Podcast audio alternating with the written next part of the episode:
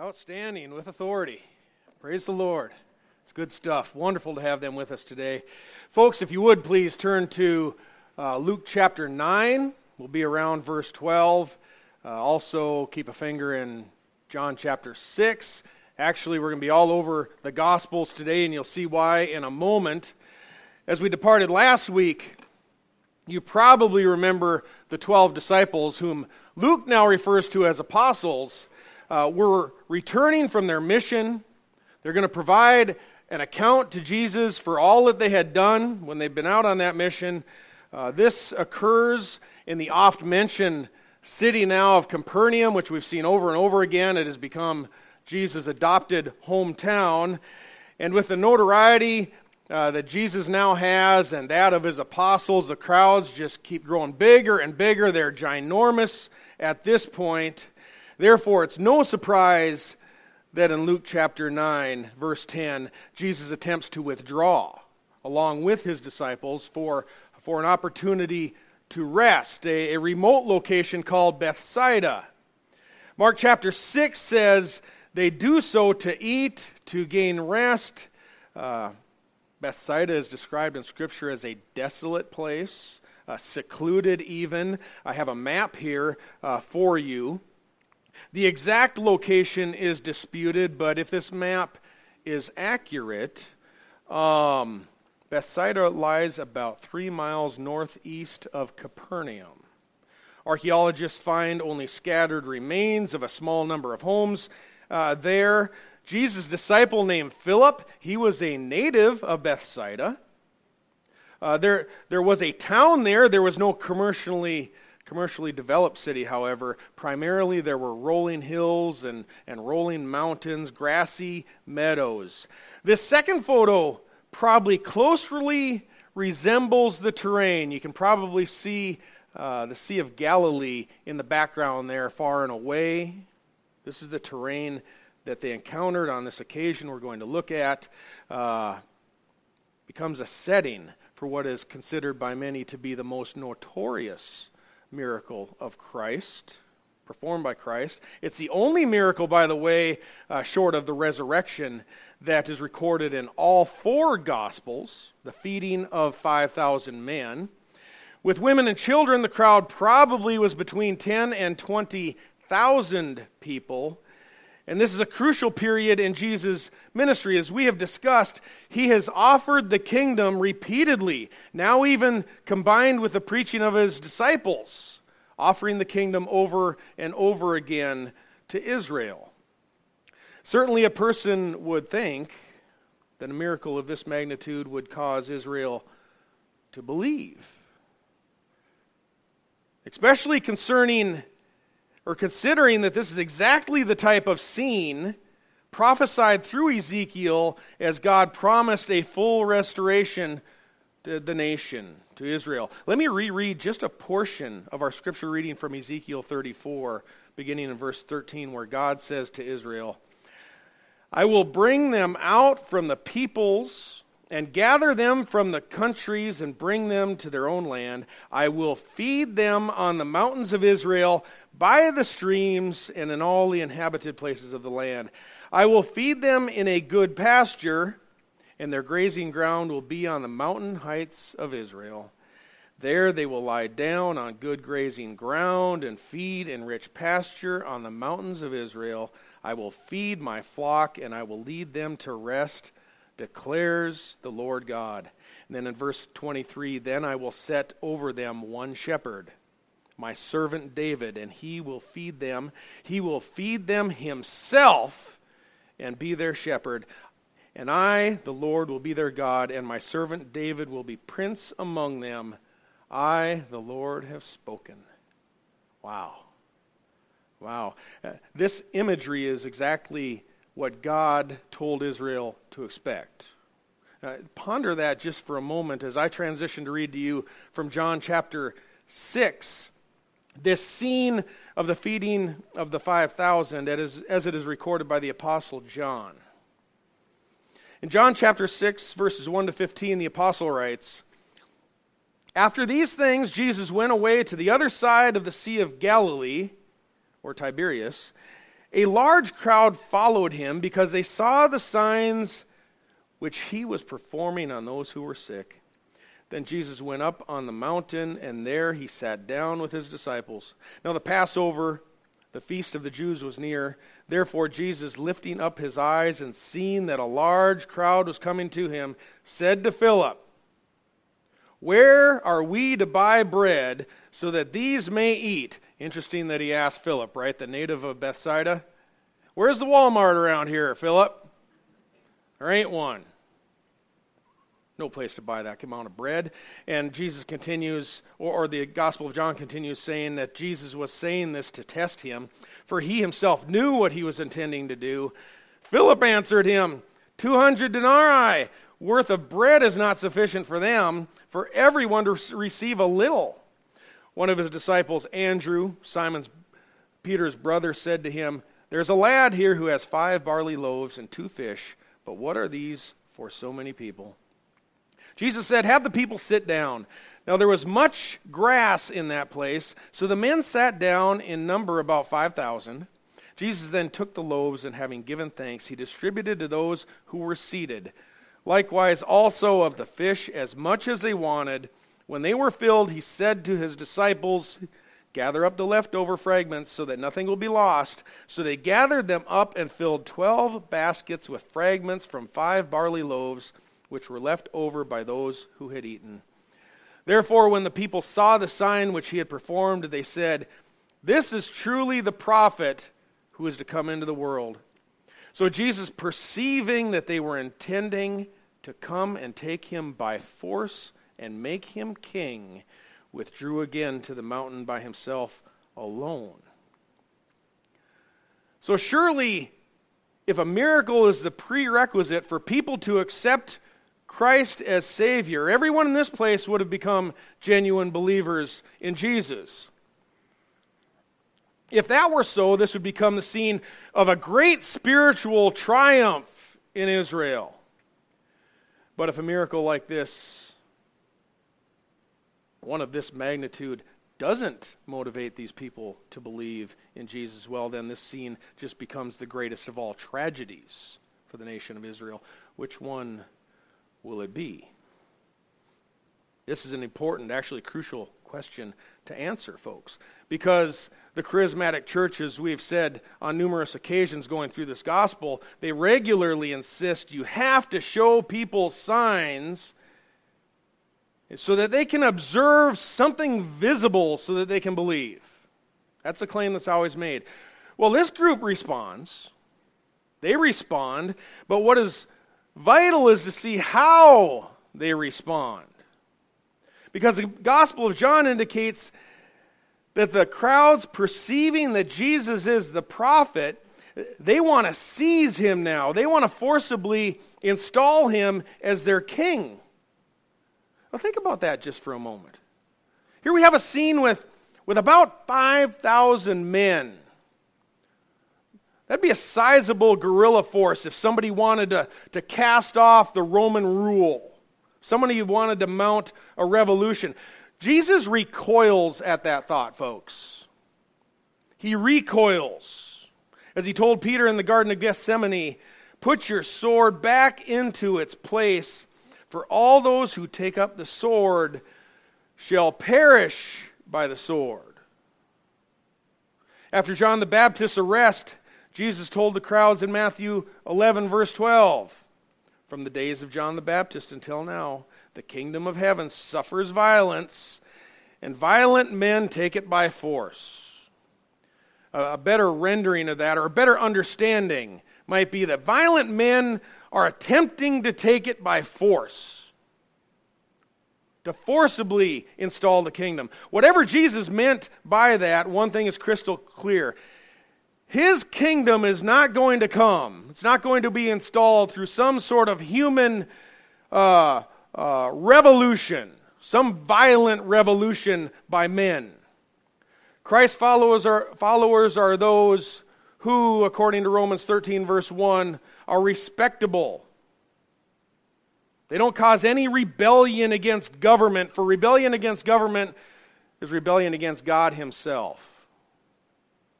This is why you don't see genuine Christians, you know, bombing abortion clinics or, or throwing rocks at police or, or um, threatening politicians, whatever their background or political affiliation might be, ever. That's not what Christians do.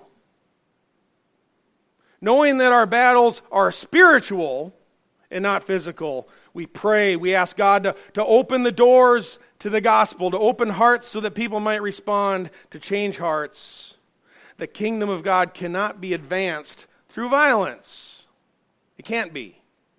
So, even before I begin, I, would like you to um, be forewarned, be aware that this, this miracle and, and the aftermath of this miracle, it doesn't turn out very good. It doesn't end well. We don't end up with a big old country revival, is what I'm about to say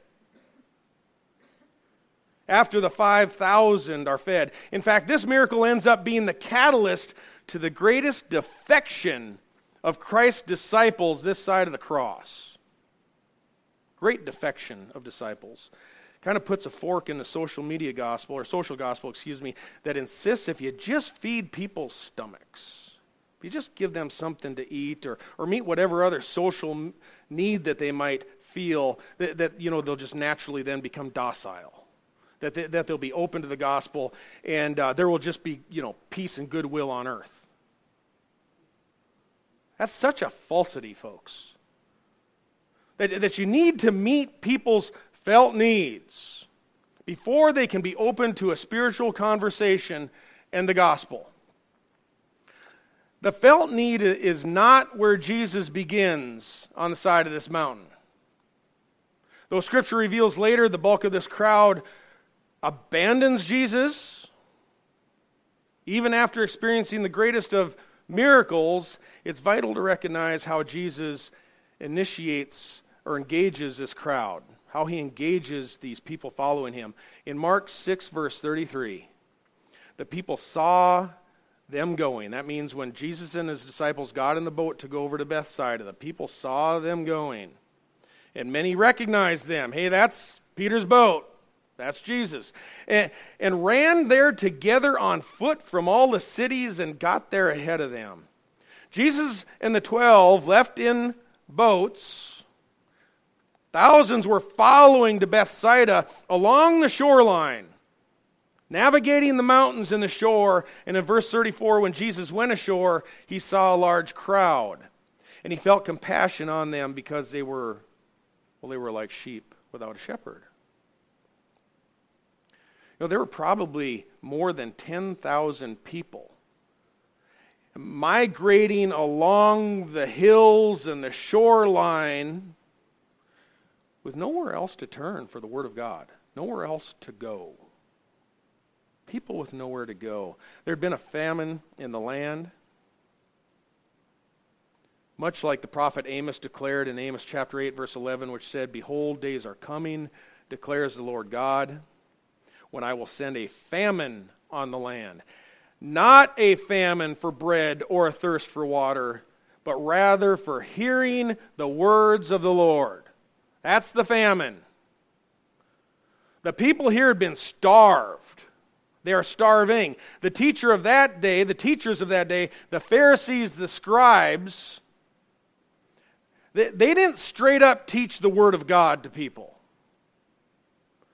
They extrapolated the law, the, the Pharisees reinforced their traditions. This deeply saddens me. In fact, I nearly teared up this week looking at this. And it's partially conjecture, but it is conjecture based on known facts about the history of Israel. I believe part of the reason that the people of Israel, these crowds, didn't recognize the scene the picture of the hills, the, the shepherd coming to feed them, the shepherd prince. The reason they didn't recognize him in Ezekiel 34 is probably because a majority of them had never heard the prophecies of Ezekiel 34 being read to them in their very own synagogue. They weren't shepherded, they, they didn't know what to expect. Christ gazed at them and he concluded, these people, they're, they're wandering like, like folks without a shepherd. The common Israelite didn't have seven copies of the Bible on their shelf at home. Scribes weren't teaching them the scriptures in their synagogues. The people are meandering along the shore, failed by the religious leaders of their day, hoping that someone, that this Jesus could, could give them some hope in understanding what in the world this life is all about. Trying to make some sense out of life.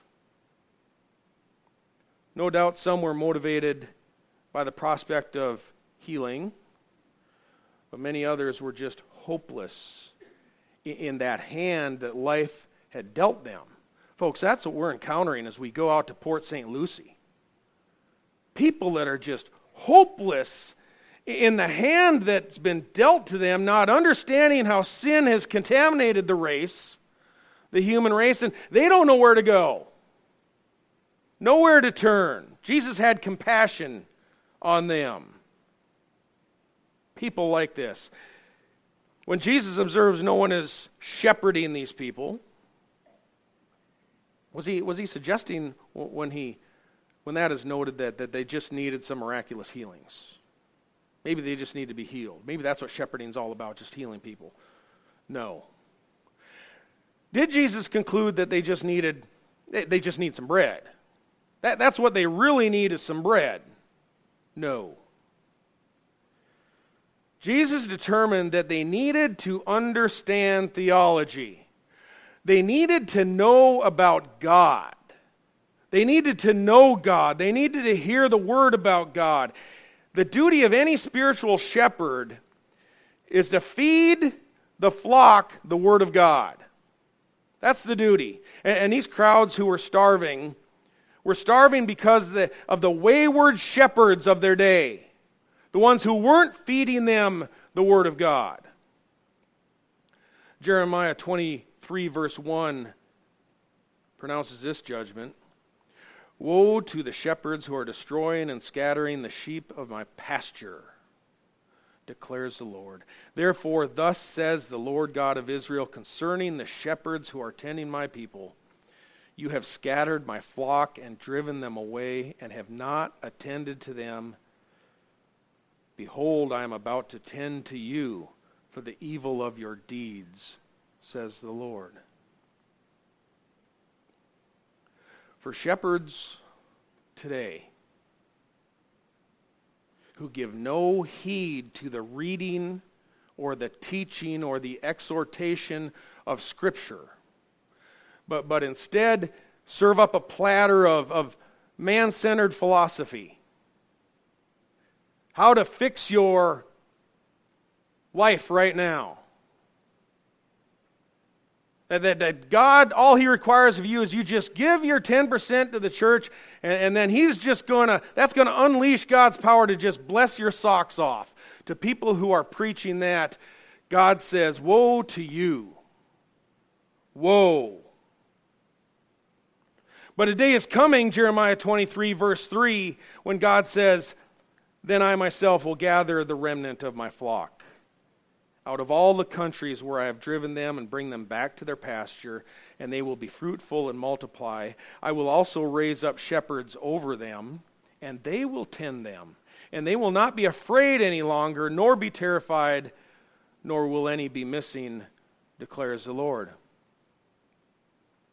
Speaking of that day, listen to this promise of Jeremiah 3, verse 15. Then I will give you shepherds after my own heart who will feed you on knowledge and understanding. Theology, knowledge and understanding of God.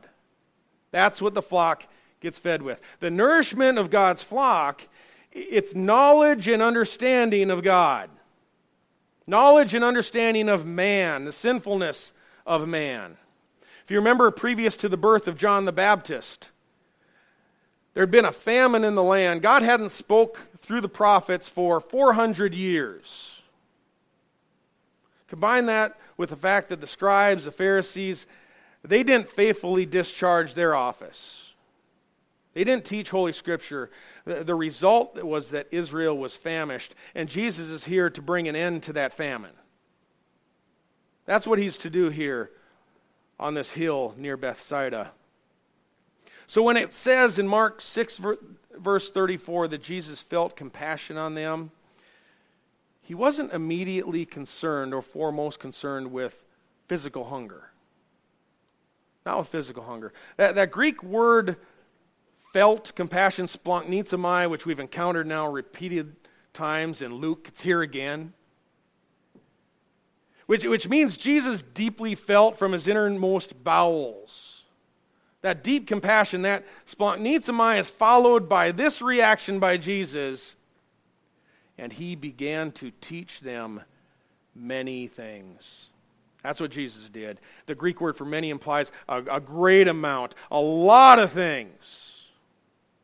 Jesus feeds them extensively on this scene before the feeding of the 5,000, teaching them long before their stomachs ever were filled. Taught them many things. In fact, it is the disciples later, later in the evening, who elevate this concern for bread. They, they bring that to the attention, the, the food, even though John assures us that Jesus knew exactly what he was going to do, what he's intending to do from the beginning. Matthew 14, verse 15 says, When it was evening, the disciples came to Jesus and said, This place is desolate, and the hour is already late, getting late in the day now. So send the crowds away that they may go into the villages and buy food for themselves. So, does Jesus suggest that you have to meet their felt need first before you can preach the Word of God to them? No. No, Jesus preaches first before he feeds them. He preached to them first. In fact, at the feeding of the 4,000, which comes shortly after this, at the feeding of the 4,000, Jesus preaches for three days before he gives them anything to eat. Three days no food, and he preaches to them. And he fed them, Mark 8, verse 3 says, because he feared they might faint on the way home. Now, folks, that's the kind of pastor's conference we need. Instead of three days of just feasting and sitting back like fat cats, just preaching the Word of God for three days. Pastors can do their registration online and and they'll ask you, or you can send in the request, hey, uh, do I need a meal ticket? No. No, you won't need a meal ticket. We might give you something on the last day to make sure you don't faint on the drive home.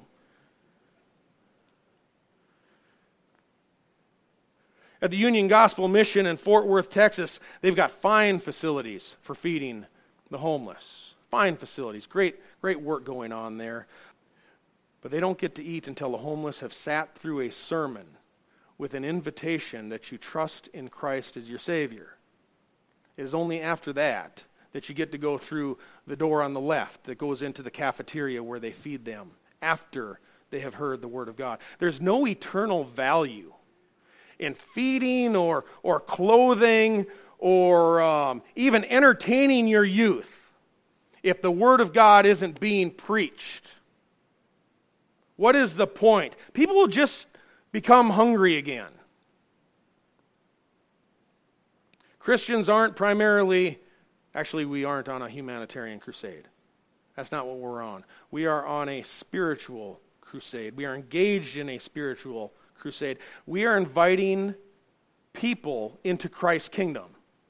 That's what we do. In fact, in Luke chapter 9, verse 11, it indicates, once again, repeated scene. Shouldn't be any surprise to us by now, right? Jesus was speaking to this crowd about the kingdom of God. That's what he was teaching them about was the kingdom of God. Until you recognize that your sin has separated you from God. Until you, you understand that Christ came into the world not to just make your life a little easier, but to save you by suffering and dying for your sins on the cross until you believe that he rose from the dead. There's no amount of bread that can do anything for you. It won't benefit. All the fish you can eat won't be of any benefit. It's always the gospel first. Always the gospel first. Alleviating suffering comes along the way. That's always second. Meeting the felt needs can never be allowed to usurp the priority of preaching the kingdom of God. And Jesus doesn't allow that to happen. Because if you serve bread and you serve fish and you serve up a big meal and, and everyone gets their belly satisfied, if you do that first, here's what will happen. When you finally get around to teaching the truth about Christ, about sin and redemption, the people are just going to, if they've already eaten, they're just going to push back from their table. They're going to leave. They've already had their belly filled. They'll also demand, if you make feeding the hungry the focus of your ministry, they'll demand that you maintain it and keep it the focus of your ministry. They'll demand that. Don't believe me? Return with me to John chapter 6.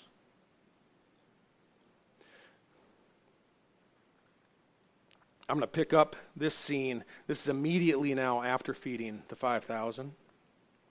Jesus has dismissed his disciples. He slips away from the crowds who wanted to seize him. In the meantime, the disciples get in the boat and sail away by themselves. This, this is the scene where Jesus walks on water and gets into the boat with them, and they land right back at Capernaum. That's what's going on overnight here, on this night. And they see Jesus walking on the sea, he climbs in the boat. They're immediately at the shore, we're told. And this crowd once again pursues Jesus. So this is on the next day. They're again pursuing him from Bethsaida back to Capernaum. And in John chapter 6, verse 25, we read When they found Jesus on the other side of the sea, meaning in Capernaum, they said to him, Rabbi, when did you get here? He walked across the water. How, how did he get over here? Jesus answered them and said, Truly, truly, I say to you, you seek me not because you saw signs, but because you ate of the loaves and were filled. Do not work for the food which perishes, Jesus says, but for the food which endures to eternal life, which the Son of Man will give to you. For on him the Father God has set his seal. Jesus says the only reason that you are looking for me is because your bellies were filled. He says, truly, truly. Listen to this. They sought Jesus only because their bellies became empty again. And they wanted to alter Christ's focus of his ministry. Uh, they responded, but due to their own selfish motive. And in verse 28, therefore they said to Jesus, What shall we do so that we may work the works of God? Jesus answered and said to them, This is the work of God. Whose work is it? The work of God. That you believe in him whom God has sent. That's what Jesus said you need to do. So they said to him, What then do you do for a sign? So that we may see and believe you. What work do you perform? He just fed 5,000. But what do you do for a sign for us? You won't believe the sign that they demand from Jesus at this point. This, is, this in itself is heartbreaking. Heartbreaking. In verse 31, they tell Jesus, Our fathers ate the manna in the wilderness. It is written, He gave them bread out of heaven to eat. Their demand isn't only for more bread, their demand is perpetual bread that they don't have to labor for. They're spiritually dead folks. They don't get it at all. And filling their stomachs hadn't changed a thing. They just became hungry again the next day. They demand that Jesus now perpetually give them what they want. The late Dr. J. Dwight Pentecost of Dallas Seminary writes this about this miracle in his book, The Words and Works of Jesus Christ. He says, Christ was offering himself as king, and as such, he would bestow bountiful spiritual blessing on his people. But it was not the promise of spiritual blessing for which this multitude hungered. Rather, they wanted the physical and material blessings that Messiah could confer on them. They desired to eat his bread without laboring for it. They considered the material blessings more beneficial to them than the spiritual blessings he had come to confer on them. Their desire for more bread revealed that they considered the satisfaction of the flesh the highest goal in life. Unquote. Satisfying the flesh, the highest goal. Just like their unbelieving forefathers, this generation would rather perish in the wilderness, eating manna every day, than to enter the promised land through faith. Theirs is the same false view of Christ that is being supplied by false teachers across the nation, around the world, suggesting to people that Jesus only came to make your bellies full. To, to satisfy your flesh with food and cars and fine clothes and jewelry and brokerage accounts things which don't lead into the promised land, they appeal to the flesh. They are things that are unrepentant materialism that paves the broad road that goes to hell. The prosperity gospel, folks, that Christ came so that you could perpetually have your bellies filled. It's not the gospel. It is another gospel. It is a false gospel. Christ didn't come to do that. There's evidence in the text as we move on. My time is evaporating. I see. What then is Jesus' response to their cry for more bread? John 6:35 Jesus said to them, "I am the bread of life. He who comes to me will not hunger, and he who believes in me will never thirst." But I said to you that you have seen me and yet do not believe. Spiritual condition of this crowd dead. Jesus says, All that the Father gives me will come to me, and the one who comes to me I certainly will not cast out. For I have come down from heaven not to do my own will, but the will of him who sent me. This is the will of him who sent me, that of all those he has given me I lose nothing, but I raise it up on the last day and they're not it. They don't believe. In verse 47, truly, truly, I say to you, he who believes has eternal life. I am the bread of life, says Jesus. Your f- Listen to this. Your fathers ate the manna in the wilderness, and they died. They're demanding the same outcome that their fathers, unbelieving fathers in the wilderness, enjoyed. Can you believe that? Talk about total depravity. You know, everyone here, if you have the opportunity, you should return to, to uh, John chapter 6 and read through the whole thing in context. Some of these are select passages I, am pulling here. Um, you'll find the context as you look at it of Jesus speaking. It's just a colossal tragedy, this whole thing. He just fed 5,000 men plus women and children. Just spiritual deadness surrounds him. No revival in the Bethsaida wilderness at all. Verse 53 So Jesus said to those demanding more bread, Truly, truly, again, truly, truly, I say to you, unless you eat the flesh of the Son of Man and drink his blood, you have no life in yourselves.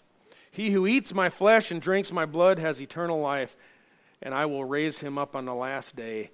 For my flesh is true food, and my blood is true drink. Verse 59 These things he said in the synagogue as he taught in Capernaum. Therefore, many of his disciples, when they heard, said this This is a difficult statement. Who can listen to it? That is a difficult statement, especially if you're spiritually blind and deaf and dumb and dead. Jesus went on to say this There are some of you who do not believe, for Jesus knew from the beginning who they were who did not believe and who it was that would betray him. And he was saying, For this reason I have said to you, no one can come to me unless it has been granted to him by the Father. Salvation doesn't hinge upon how much bread is served up. The Father has to draw them. And the tragic result of the feeding of the 5,000, it's, it's epitomized in their response. This is verse 66. I always remember this one because it's John 6, verse 66. Can I always find this one easy? John 6, 6, 6. Not a good thing. It says, as a result of this, many, mean, meaning again, a multitude. As a result of this, a multitude of Jesus' disciples withdrew and were not walking with him anymore. Tragic. They couldn't get the point that they didn't need a Messiah who could provide them perpetual bread. They could provide bread themselves. Who here isn't providing bread through the, the work of their hands as it is? They, had, they could get bread. They didn't need Jesus to bring them bread. What they couldn't provide for themselves was the bread of eternal life. That they could not provide eternal life or salvation. Christ said that He would provide that spiritual food. He would provide that by offering His body and His blood on the cross. That is the bread of eternal life. You know, when it comes to the feeding of 5,000, people want to gravitate. They want to go right to the miracle. Let's just focus on the miracle. You know, I've, I've heard preachers say that, that this miracle, what it teaches, what this feeding of the 5,000 teaches, is that, that, that Jesus just can perpetually supply to you whatever you want. One church I visited not long ago suggested this story is all about the little boy. It's about the little boy with the loaves and the fish.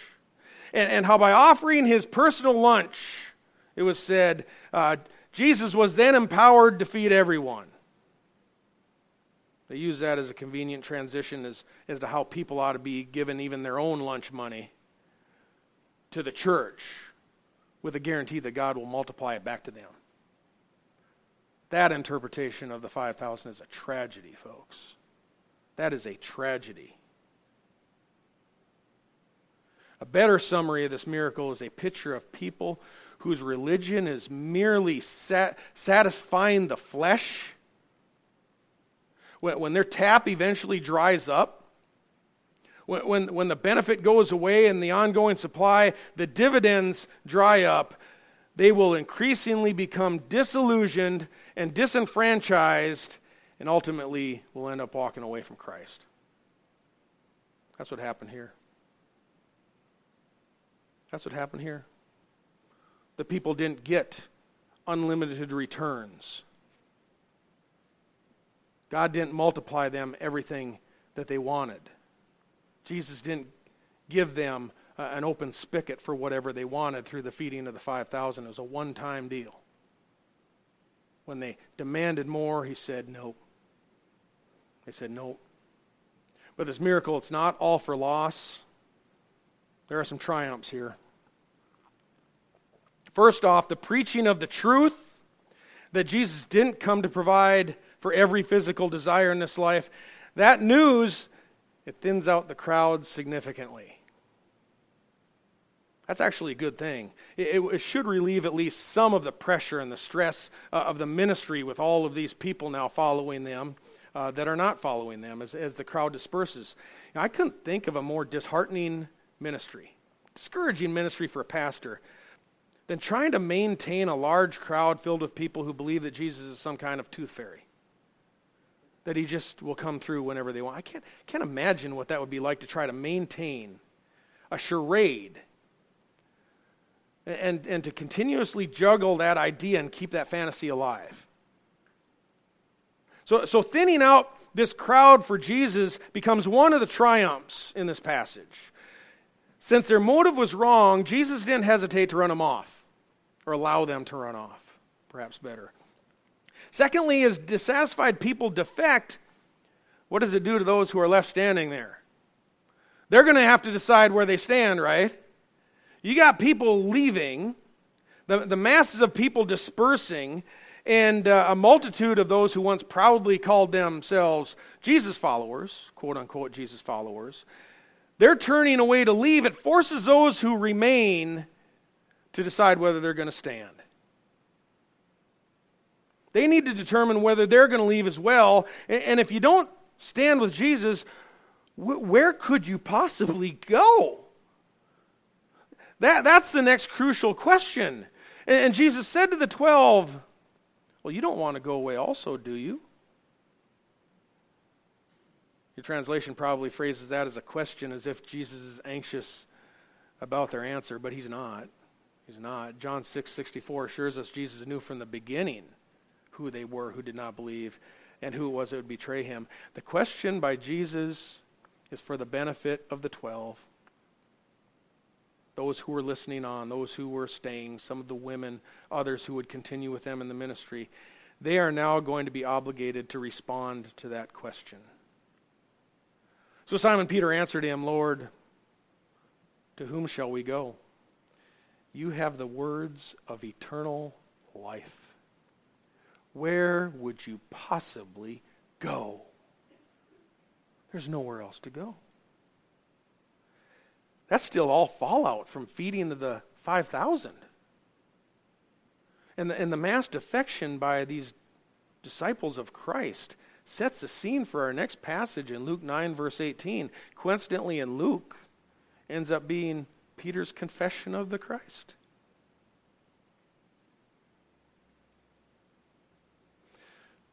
Perhaps the greatest triumph of this miracle, as this all plays out and we watched it play out before our eyes, is that it ultimately separates those who only want to have their belly filled from those who will sacrifice their lives for the kingdom of God.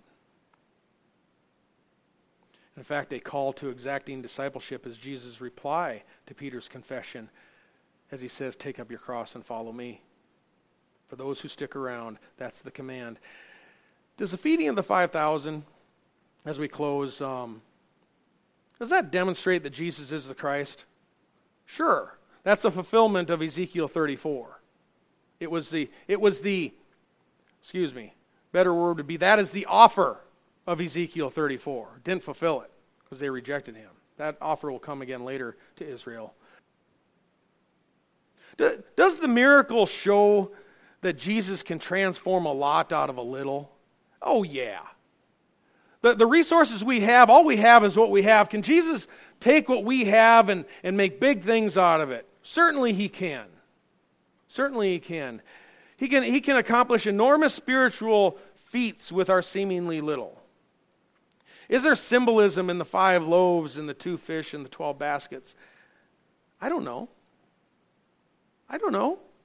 That's not what we focus on. That's not what we're asked to be focused on. Does this miracle say that Jesus is going to supply anything you want anytime that you want? No. No.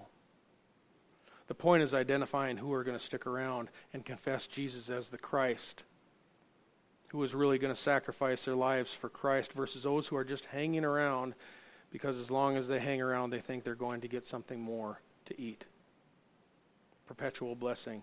To those types, Jesus says, you know, you can leave. You can leave. In the greater scheme of things, Jesus says the physical bread is not really all that important, but securing more bread, more money. That's normally what people are always focused on. More on that next week. Let's pray. Father, Our sinful condition is so deceptive, Lord. As we want to make you into a Savior of our own crafting, one that, uh, Lord, we can pull the strings, that we can make do what we want, Lord, rather than the God of the universe. And Lord, as we look at this Gospel of Luke and marvel at uh, the wonderful miracles that you have done, no doubt you are the Christ. And as Peter will profess and confess, uh, you're the Son of the living God. Lord, there's no one else like you. Yet let us not err, Lord, in, in thinking that you just came here to give us what we want. Lord, save us from that misunderstanding. Bless this congregation with faith, Lord, that they might believe that you are, are the, the King, the King who rose from the dead and defeated sin. Lord, that they would trust in you as their only Savior, and that they, Lord, would come into the kingdom which you're offering today. Lord, thank you for that. In Jesus' name we pray. Amen.